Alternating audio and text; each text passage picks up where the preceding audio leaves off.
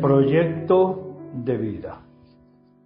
¿Por qué nos unimos al proyecto de San Camilo de Lelis?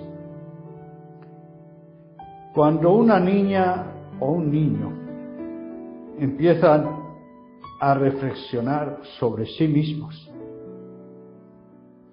algo que les llama la atención es que ellos no vienen de sí mismos, no se han hecho a sí mismos, no han nacido de sí mismos, vienen de otra persona.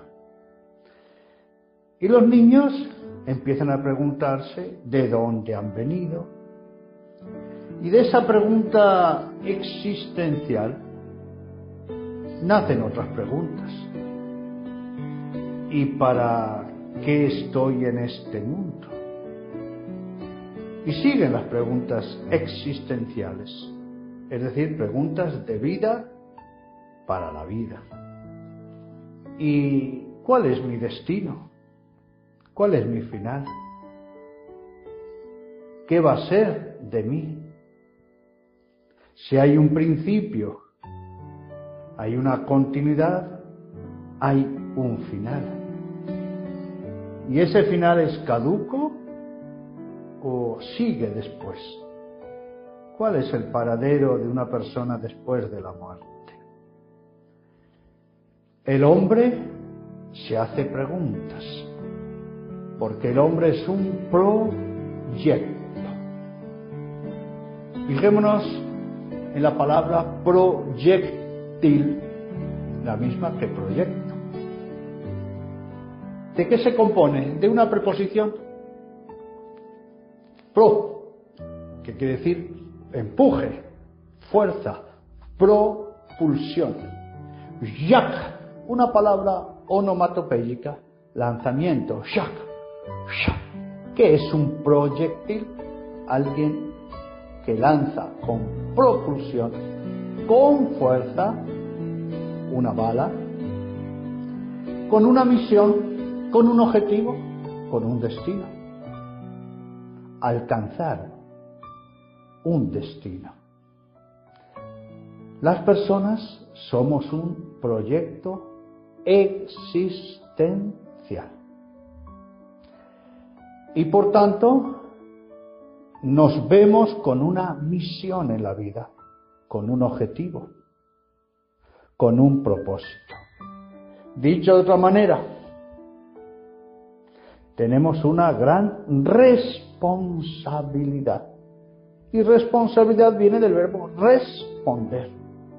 La vida se nos ha dado gratuitamente, pero no se nos ha dado al tuntún ni al tontón, ni para que la vivamos al tuntún ni al tontón. No. Insisto, tenemos un objetivo, una misión, un fin. Tenemos, por tanto, una responsabilidad. Y la vida se nos ha dado para que tenga plenitud de vida. Para que la vivamos con intensidad, con sentido, con plenitud. Que la vivamos bajo la gracia, la felicidad y la santidad. Dios nos ha dado la vida gratuitamente, generosamente, y quiere trazar, y de hecho traza, un proyecto de vida con nosotros conjuntamente con nosotros, mano a mano. Por eso la importancia de decir en oración, Señor, ¿qué quieres de mí? Porque la voluntad tuya para mi vida es lo mejor que me puede pasar. Porque tú me quieres más que yo me quiero. Por eso, descubrir tu voluntad y cumplirla es la mejor manera de hacer el trazado del proyecto de mi vida. San Camilo recibió el don de la vida. Fíjese qué familia tuvo, qué madre con qué santidad. Dios tuvo un gran sueño para la vida de Camilo. Pero Camilo se despistó, se salió de la pista, perdió el rumbo, la dirección, el objetivo, el propósito, su misión. Y se hizo un despistado. ¿Mm? En el proyecto de su vida fue una bala, un bala,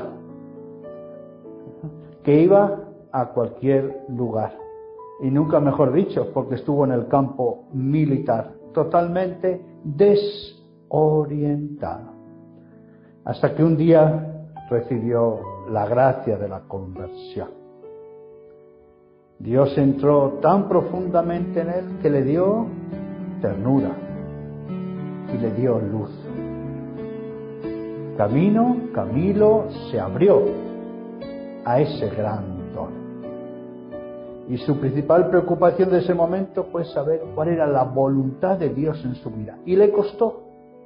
Hizo hasta varios noviciados, porque era un cabeza dura. ¿Y por qué le costó?